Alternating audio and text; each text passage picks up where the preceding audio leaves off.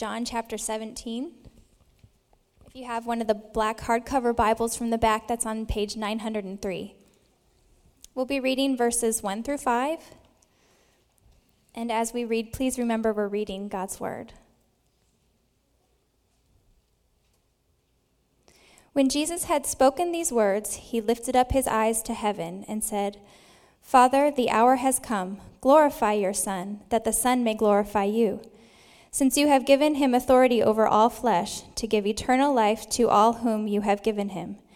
And this is eternal life, that they know you, the only true God, and Jesus Christ, whom you have sent.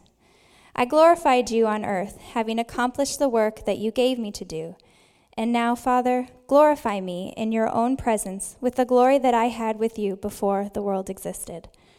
This is God's word. You may have a seat. Amen. Well, it is another new year, and people tend to do new things in a new year. How many of you have something new that you've you've resolved to do, a goal you've set, maybe a new project you've taken on for this new year? Raise your hand. Anybody? Somebody shout out what new thing you hope to accomplish or do this year. I know you, there's, you raised your hand. Who's come on, come on. Start a tutoring business. That's great. That's awesome. Eh, oh, yeah. And, good advertising. Well done. Well placed. Very nice. That's good. Um, anything else? What other new things? I started something new recently. I, try, I tried, uh, I'm, I'm trying to take up running. I figured I'm a cyclist, so I'm pretty comfortable on a bike, got, you know, good endurance. Running should be easy, right? Not true. Not true. The muscles that you use seem to be completely different because I don't seem to have those. Um, but yeah, I've, uh, I've, I think I've, I, I just kind of dove in. I hope you don't start new things the way I start new things. The way I start new things is I get, I get an idea and I think I know everything about the new thing, right? Without really doing much research or laying a good foundation, and I just dive into it. And then in the case of running, I think I've had every running injury you can have in about three or four months. Um, so that's been interesting. So I've been learning as I go. I, I kind of do things wrong and then, and then learn through that. But I hope you don't, I hope you don't start new things that way. Um, when, when, you start something new, a new business, a new family, um, I just have a blessing of being able to marry a, a new couple, and um, it's always my hope and, and prayer that you that you know what you're getting into. You know the person. You know the, the you, know, you understand whatever it is that this new thing that you're taking on. And, and it's my desire as we start this new series uh, for this new year that we would have a good foundation that we would take the time uh, to build our church and to build our lives on a good foundation. And that's why we're starting in John chapter 17. Uh, this is called the high priestly prayer. It's the prayer that Jesus prays right before he goes to the Garden of Gethsemane and, and is betrayed and falsely accused, tried, convicted, um, crucified. And so this is, a, this is a key moment in our Lord's life. Um, Jesus is the head pastor of this church, and, and what he's about to pray is, is really a prayer for the church. The series is called Jesus' Prayer for His Church. And so um, we have a lot to learn about eh, setting a good foundation for this next year in this church. This was actually the text that Luke preached from on our very first preview service. The very first uh, text that was ever preached in this body uh, was from John 17, and it was the first five verses that we're going to look at today. So hopefully many of you weren't there and you don't remember, because I'm sure I won't come close to, to what he did. But uh, it's, it's, a good, it's a good place to start. It's a good place to start for a, a strong foundation. A little context here Jesus has just left the upper room. So, the upper room is where he met with his disciples. Um, it, they had the Last Supper, which was kind of where we get our model for communion. And they, they all sat around and he taught and they, they ate uh, bread and drank wine together. It was a very intimate moment. And then they, they got up from there, they left that place, and they left Jerusalem, which is where they were for the Last Supper, and they went down into the Kidron Valley, which still exists today. It's just a valley, it's a very fertile valley. There were most likely uh, vines that you could see. And Jesus began to teach as they were walking through this valley to this hill on which the Garden of Gethsemane is, is located. So they're going through this valley, and, and he sees these vines, and he says, I'm the vine, and you're the branches. You need to abide in me. And he, the, the words that he says through the, the few chapters before we get to the prayer that we're going to look at today are really, really key, deep, deep words. It's one of my favorite passages in Scripture. I'd, I'd commend it to you for your study over these next few weeks or months. Um, he touches on some incredible truths, and he knows he's, these are his last moments with his disciples. So he's going to pack this full of everything he wants them to hear, he wants them to understand. He talks about the importance of being connected with himself, with God. Um, he talks about obedience and love and living well and living with courage. He talks about the presence of the Holy Spirit that will come and, and the ultimate victory that is ours. And then he finishes his instruction, kind of his famous last words, these, these last charges he offers to his disciples, and he turns his eyes to heaven and he prays. And he prays out loud. And so he wants us to hear what he's about to say. He gives us a glimpse into kind of this intimate moment that he has with his father. If you had um, an opportunity, if you knew you were about to, to leave the ones that you loved, if you knew you were about to die and you had a moment with them, what would you say? how would you pray? This is, this is, these are good questions, and this is what we get to look at uh, in the life of Jesus today. And so he, he says these words Father, the hour has come. Glorify your Son, that your Son may glorify you. I, I don't know about you, but when I read that, it, it's just, it seems a little strange to me. I mean, he just talked about abiding in him and, and love and obedience and all these great, these great ideas. And then he prays, God, glorify me. Really?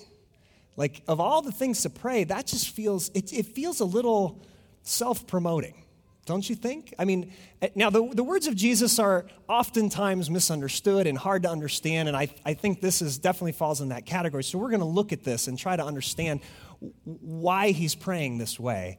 But when I first read it, it, it feels like it's, it's a little self promoting. And, and we inherently don't really care for people who seek their own glory, do we?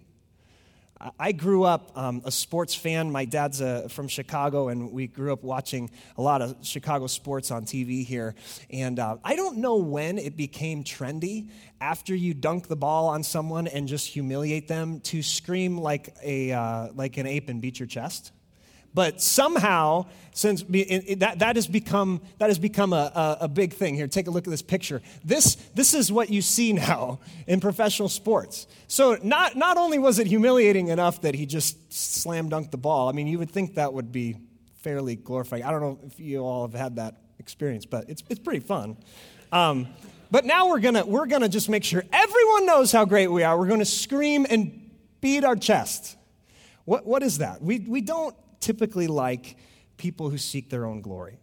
Um, I, I, don't know if you've had a chance to listen to any of the Hall of Fame speeches when, when guys get inducted, but there's a lot of goofy, like, goofiness that goes on there, where they're, they're literally like, they're, they're in the Hall of Fame. Like, there's a, there's a bust made of them that will sit in where, whatever sport it is. You know, the, they're enshrined, and yet a lot of the speeches, they're still trying to convince you of how great they are. We, we don't like that. It's the plot of every, almost every movie, right? You have the self seeking, self inflating, arrogant character who runs over all the little people and you know is wreaking havoc and then the, the humble hero who comes in and saves the day so that's why this strikes me as strange jesus lived his life as a sacrifice for others why would he now at this, at this crucial moment pray for his own glory we're going to take a look at that, and we're going to ask a couple questions that I think will give us some insight into, into why he prays this way. Um, the first question we're going to look at may seem a little obvious, but the question is who is Jesus? Um, and there are lots of ways to answer this question. Lots of good answers that have been given throughout uh, literally the millennia of the church. Um, but there's a couple there's a couple aspects of who Jesus is, in particular why he came, that I want to look at today that I think will help us shed some light on why he would pray for his glory in this moment. Uh, the, first, the first aspect of who Jesus is is that Jesus is a mediator. A mediator is someone who intercedes and reconciles two parties in conflict. Intercedes and reconciles two parties in conflict. Jesus came as a mediator to reconcile two parties. Who are the two parties? God and mankind. We're all in the same boat. He came to, to intercede and to reconcile. In verse 4, you can see this. You can see a picture of this. He says, He's speaking to God. He said, I glorified you on earth, I made you known. The first element of, of being a mediator is one who intercedes. Um, you can see here on the screen that, uh, if you would advance the next slide, inter- to intercede is to educate. My dad's a, an attorney, and he, he does a lot of mediations. So uh, it's not uncommon if you have a grievance, you'll go to an attorney and you'll say, Hey, represent me in this matter. I want to sue this person or I want to get this, this, this issue figured out. He negotiates a lot of uh, disputes over the price of land and things like that. And so most of the, most of the cases that he, he helps with are, never go to court, they're solved in mediation. And so what happens is they get the two parties together, and it's the job of the mediator to educate the people in the room on where everyone stands and all the evidence that's involved so that everyone has a clear picture of what, what, what is involved in the, in the conflict that's trying to be solved. And more often than not, like 90% of the time, they solve out of court. They, they, they, they, uh, they finish it out of court because it's, it's very expensive to go to court. And once you go to court, kind of the opportunity to, to mediate is, is over. It's, it's going down, right? So it's, it's a really good thing Jesus came as our mediator because if we waited till judgment day, we'd be in big trouble. Um, so, so th- there's, there's this idea, there's this element in, within mediation of education. And Jesus came not to educate God, but to educate us. God understands where we're at, but we didn't know. We didn't have a really good idea of our condition. You see, the religious people of that day thought they could be good enough to earn favor with God. They thought they could do certain things or um, behave in such a way or dress a certain way or eat a certain way to, to somehow bridge this gap, to, to, to fix this conflict that we had with God. And Jesus came and said, No, it's not good enough. You got to be perfect. That was part of the education. But he didn't just educate us as to the reality of our conflict with God, he also reconciles us. And that's the next piece of what it means to be a mediator. A mediator reconciles or offers restitution. We see this in Romans 5:18. Let's look at this together. Therefore, as one trespass led to condemnation for all men, so the act of righteousness, one act of righteousness, leads to justification and life for all men. For as by one man's disobedience the many were made sinners, so by one man's obedience the many will be made righteous. The first act of restitution, of payment to settle this grievance between the two parties in conflict, us and God, is that Jesus lived a righteous life on our behalf. That's the first thing he did for us. The second thing he did, we can see in 1 Peter 2. Let's look at this. He himself bore our sins in his body on the tree that we might die to sin and live to righteousness. By his wounds, you have been healed. Jesus went between these two parties in conflict, and he offered restitution with his righteous life and with a perfect death, died in our place. He bore our sins in his body. He's the perfect mediator. So, does this give us some insight into why Jesus might pray for his glory? Well, maybe, but I think there's more to see here. The second uh, way that you could answer this question of who is Jesus is Jesus is our big brother. Now, that might seem a little strange, but uh, Romans 8 29, we'll, we'll read this together, uh, talks about this very thing. For those whom he foreknew, he also predestined to be conformed to the image of his Son, in order that he might be the firstborn among many brothers. Jesus is our big brother. Now, this image is a little more personal. I think when I think of a mediator, I think of someone that's, a, that's far off, that, you know, education, intercession, but, but a big brother, that's somebody, that's somebody that you know, that you, you goof along, along you know, around with, you get, you get to know. Um, when I think of, of, of older siblings and, and their relation to younger siblings, if we're, if we're Christ's brothers, and he's our firstborn. He's a big brother. Um, I, think of, I think of obviously my family. I have an eight year old, she's my oldest, and it's amazing to me how the younger kids do, in fact, grow up to be like the older siblings.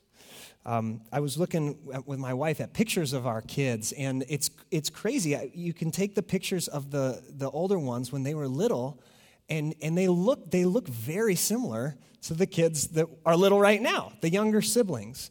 Um, Luke's mentioned before that we have a pretty loud house. We're just a loud family. They don't get that from their mother, unfortunately. They get that from me. This is God's way of paying me back for all the years of, of craziness that I caused my parents. But what we noticed is uh, all of our kids go through a stage in, in their development. We call it the pterodactyl stage. And uh, it's about age 12 months to 18 months, they scream like a pterodactyl which we've never heard a pterodactyl scream, but you can imagine it's pretty ridiculous. Um, and they're not upset. Nothing's wrong. They just decided, I'm a Brazelton. It's my pterodactyl stage. I'm going to follow in line, in the line of my older siblings and scream wherever, whenever, wherever, whenever I, I find it fit. You know, a lot of times we'll be in public. People wonder if we're killing our children. No, they just scream. That's just what we do. Um, they're also extremely verbal extremely verbal.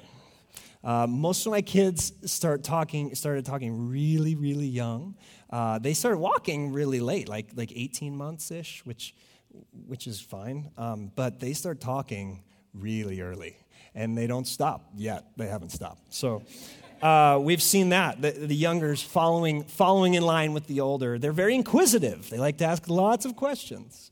Um, they also do pretty well in school. So far, the younger kids have followed in, in, the, in the path of, of the older. And what's my point in all this? My point is that Jesus is our big brother, and we are growing up to be like him. Ephesians 4 says this. Let's look at this together. We are to grow up in every way into him who is the head, into Christ. Now, this is a charge for us. This is something for us to work on, but it's also a promise that God has begun a good work in you and He's going to be faithful to carry it into completion. You will grow up into the head to be like your big brother. And that leads me to my second point under this idea of a big brother. He's our firstborn and we're heirs with him. Now, this, this might seem strange. This might almost seem too good to be true, but there's actually a wealth of scriptural support for this concept. I want to share some of it with you. Romans 8 says this For you have received the spirit of adoption as sons, by whom we cry, Abba, Father. The Spirit Himself bears witness with our spirit that we are children of God. And if children, then heirs. Heirs of God and fellow heirs with Christ, provided that we suffer with him in order that we may also be glorified with him. Colossians 3 says this For you died, and your life is hidden with Christ in God. When Christ, who is your life, appears, then you also will appear with him in glory. And Romans 8:30 says, "Those whom he predestined, he also called, and those whom he called, he also justified, and those whom he justified, he also glorified." None is lost. If you are in Christ, if you have placed your faith and trust in Him and the, the Holy Spirit has indwelt you, you will be glorified in Christ. You will grow up to be like your big brother. Pretty amazing stuff. Now, there's, there's more. Uh, you could, you could do a study for quite a while on this idea. Revelation 20 says we'll reign with him. Ephesians 2 says we've been raised up and seated with him. Ephesians 1 says he's blessed us with every spiritual blessing in the heavenly places. What does that mean? I don't know. That's, that's language beyond our comprehension, but it's something great. And it's in this idea, it's with this understanding of Jesus and who he is as our big brother, we can begin to understand why he would pray a seemingly self exalting prayer at this time in his ministry. He says, Father, glorify me, knowing full well he's going to secure our place as his brothers and sisters to share in that very glory, the glory for which we were created and the glory for which all of our hearts long. Does that make sense? So now we can ask the question what is this glory that he's praying about? My suspicion is that if I were to ask uh, many of you in this room, define glory, we'd get almost as many different answers.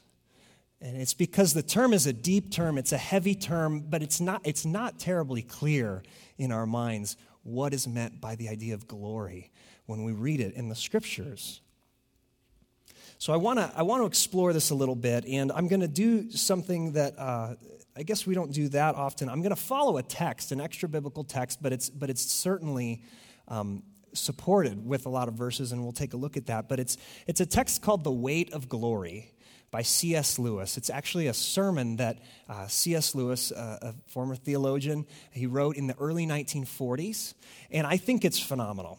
I love C.S. Lewis. I love his writing. I love the way he thinks. I love the way he introduces ideas and, and helps you kind of chew through the, the intricacies and the nuances of, of what it is that he's talking about. And this particular sermon, if you're interested, I would highly recommend it to you. You can go online, you can search, Google search The Weight of Glory, and you can just download it. It's, it's available at no charge. It's eight pages long, so it's not long. I actually considered, I asked Christy, do you think I could just get up and preach this guy's sermon because that would be really great.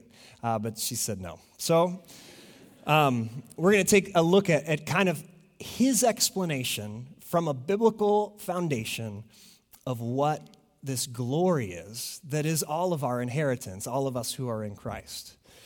Well, the first, the first word he uses, and he uses two, two ideas or two words to describe glory. The first word he uses is fame. Now, that might seem a little strange until you begin to define fame. He defines it as to be known, right? That's what fame is. If you're famous, you're known. But he takes it further. He says to be delighted in, approved of, appreciated, praised. How many of you desire this? You, if I asked if you desire to be famous, you probably wouldn't say, not many of you prayed, woke up this morning and said, God, make me famous, right? But, but how many of you desire to be known, delighted in, approved of, appreciated, and praised? I certainly do.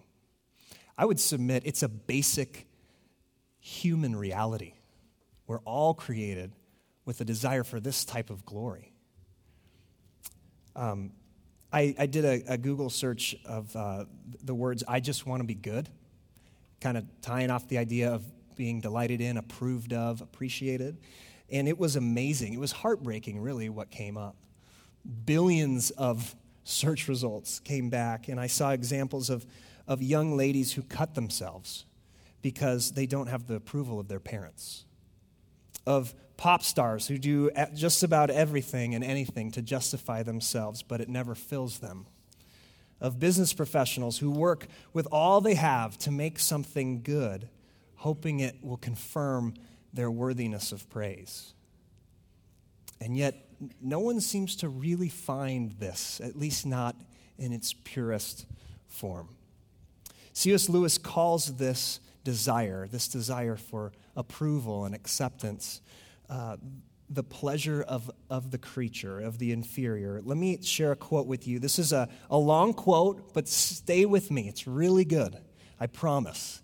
Um, we're going to read through it, probably four or five slides. Um, here's what he says, and he, he's, he's exploring the idea of glory um, being this, this concept of fame. He says, When I began to look in this matter, I was shocked to find such different Christians as Milton, Johnson, and Thomas Aquinas, you don't need to know who they are, taking heavenly glory, quite frankly, in the sense of fame or good report, but not fame confirmed by our fellow creatures, fame with God approval, or I might say appreciation by God. And then, when I had thought it over, I saw that this very view was scriptural. Nothing can eliminate from the parable the divine accolade, Well done, thou good and faithful servant. With that, a good deal of what I had been thinking all my life fell down like a house of cards.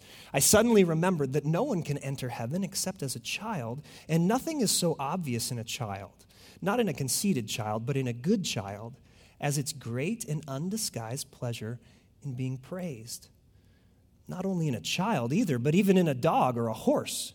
Apparently, what I, had what I had mistaken for humility had all these years prevented me from understanding what is, in fact, the humblest, the most childlike, the most creaturely of pleasures, nay, the specific pleasure of the inferior. The pleasure of a beast before men, a child before its father, a pupil before his teacher, a creature before his creator. And then he says this if God is satisfied with the work, the work may be satisfied with itself. To please God, to be a real ingredient in the divine happiness, to be loved by God, not merely pitied, but delighted in, as an artist delights in his work or a father in a son. It seems impossible. A weight or burden of glory which our thoughts can hardly sustain, but so it is. This is what we understand uh, this glory that is our future to, to mean, at least in part. That we would have acceptance, that we would find, that God would find pleasure in us. Let me ask you, what are you trying to do to, to fill this need in your life? To achieve this type of approval? Who are you trying to impress? What group of people are you, do you long for acceptance from? Who are you trying to please? I do believe we all long for this. I know for me, one of the, one of the areas I struggle are with the people that I really respect. And uh, on Christmas Eve, some of you were here on the, the first service on Christmas Eve, we had some technical difficulties which I kind of oversee the production in the, in the room, and we have a great team of people. And honestly, I'm not kidding. I make way more mistakes than anybody else on our team. Um, but we had some tough technical difficulties on Christmas Eve. And who do I see standing in the back when it's kind of falling down around us? Not exactly. I exaggerate. I'm a little perfectionist. But um, anyway, I see the lead pastor of Olive Redemption, Tyler Johnson, a friend and someone I respect and long for his approval of. Um, and that was, that was a struggle for me. That confronted this need in my life. And it was a moment for me to say, All right, God, I know that I've, you in Christ have given me the acceptance and the approval I need. It's not found in the approval of man, it's found in the approval of you. But, but where are you longing for this approval, and what are you doing to try to find it? If you're looking for it anywhere else than from God first, you'll be disappointed. It won't fill you. You long for approval, yes, but not from men. You long for approval from your true superior, from God. Take a look at 1 Peter 2 here. It says, As you come to him, a living stone, rejected by men, but in the sight of God, chosen and precious. You yourselves, like living stones, are being built up as a spiritual house to be a holy priesthood, to offer sacrifices acceptable to God through Jesus Christ. You can offer sacrifices acceptable to God. If that doesn't blow your mind, your understanding of who God is is woefully inadequate. On our own, we can't, we can't even hope to be acceptable to God. But in Christ, we're acceptable. We're precious. We're chosen, just as he says here. This type of glory, as we begin to understand it and we realize that, that this is our future as well as our present reality, it satisfies the deep longing in our souls for approval. When, you're, when you find yourself pining for the acceptance of men, remind yourself that you are delighted in by God Himself. If God is satisfied with the work, the work can be satisfied in itself. The second way that Lewis defines glory is with the term luminosity. When, when something is glorious, it shines. Now, that seems strange. Was Jesus praying that God would make him a human light bulb? Is that what our future is? Just to kind of shine like a, like a Christmas light display? Well, let's dig a little deeper. He further defines it as brightness or splendor and, and we, can, we can see this. When something is glorious, what do we say? We say it, it shines. It shines with glory. Um, think, think of a, a, beautiful woman. There, there's songs written about this and, and poems written about this. And I can think of when Christy was coming down the aisle at our wedding, she shone with glory. She radiated. She was beautiful. Or maybe, maybe you can relate to the idea of nature and seeing this, this splendor and this radiance in nature. I remember we went to the Grand Canyon uh, eight years ago, and I got to, we hiked down, camped at the bottom, and hiked out. And that morning, when the sun rose and the canyon came alive, it was like it was shining. It was glorious, it was splendid.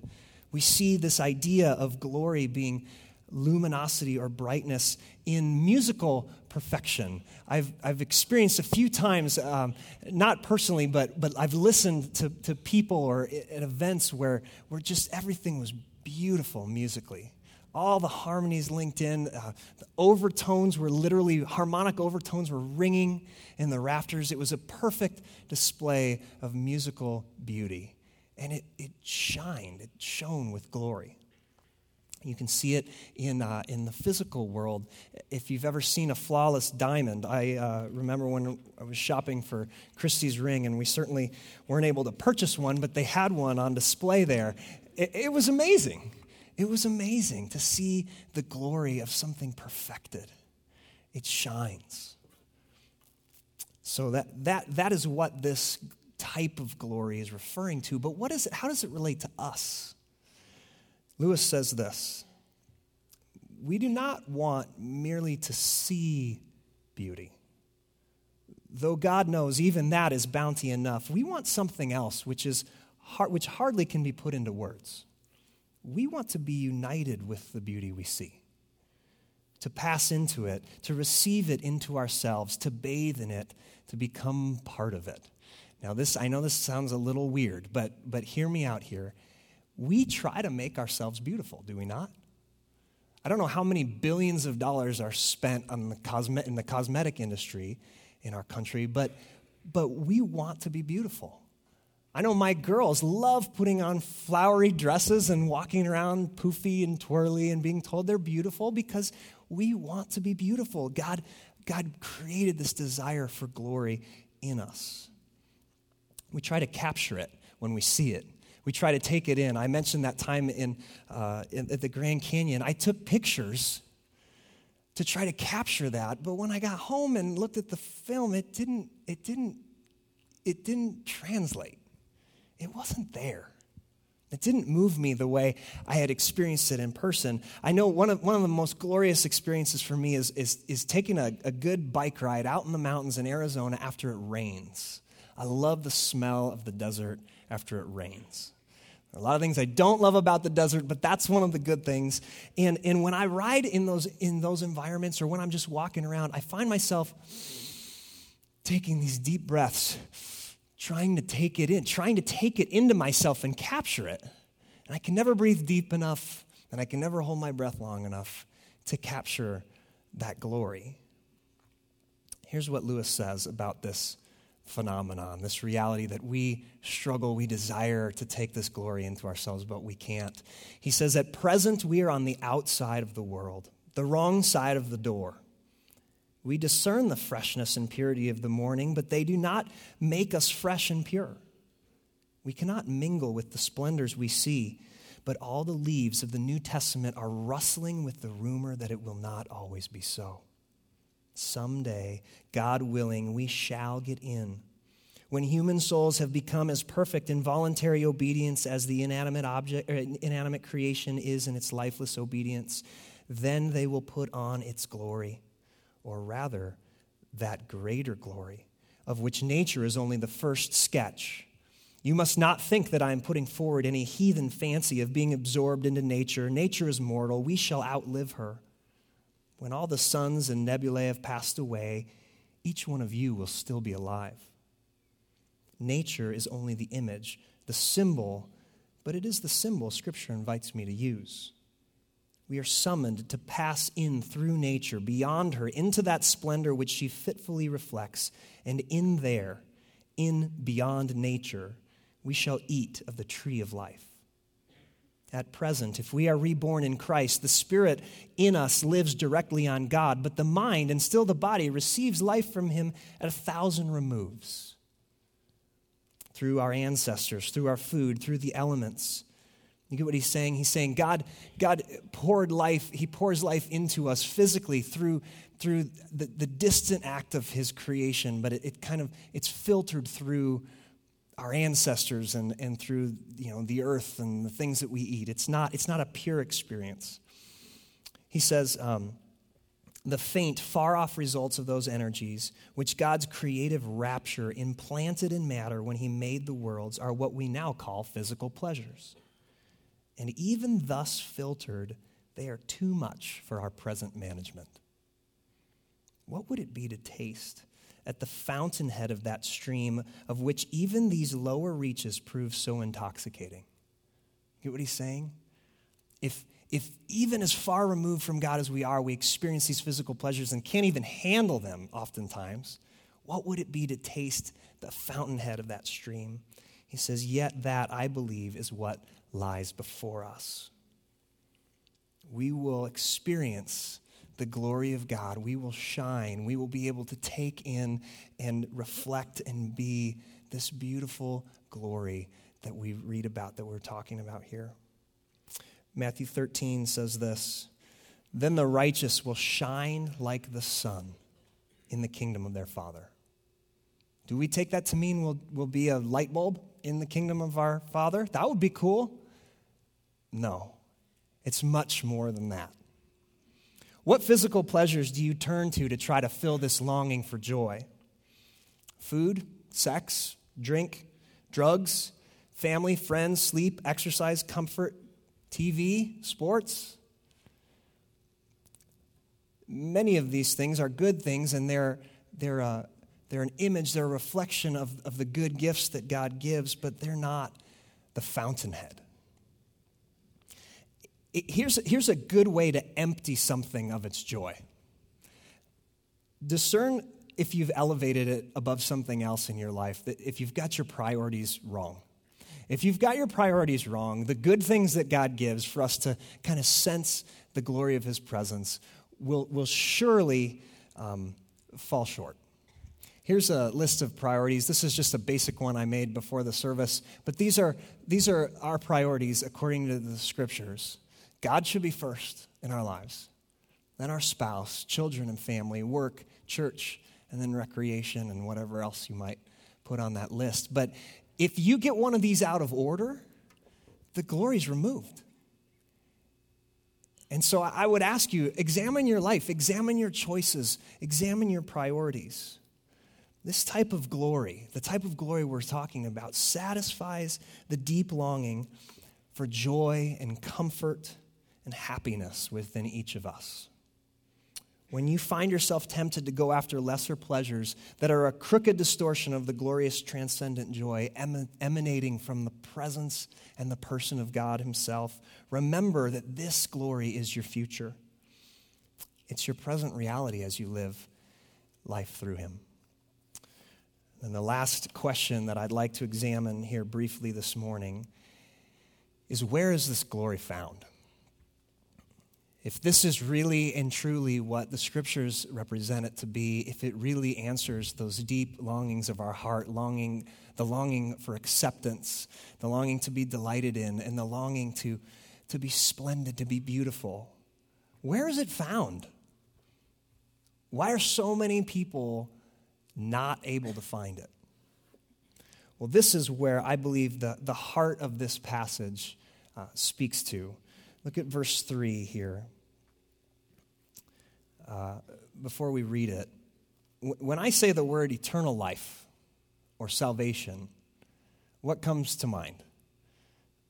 For, for many of us, we think about heaven, we think about living forever, we think about maybe no longer sinning or, or finding happiness. We think about these things that we've talked about today the, the glory of fame and luminosity. Um, Let's see how Jesus defines it, because he is referring to this glory, I believe, but he defines it in an interesting way. He says, And this is eternal life. He's going to define it for us that they know you, the only true God, and Jesus Christ, whom you've sent. Where is this glory found? Knowing God. That's where it's found. There's no substitute. And it's not found in knowing about God, by the way. A lot of us know about God. We can tell you lots of things about his character and about the way he works in the world, but do you know him?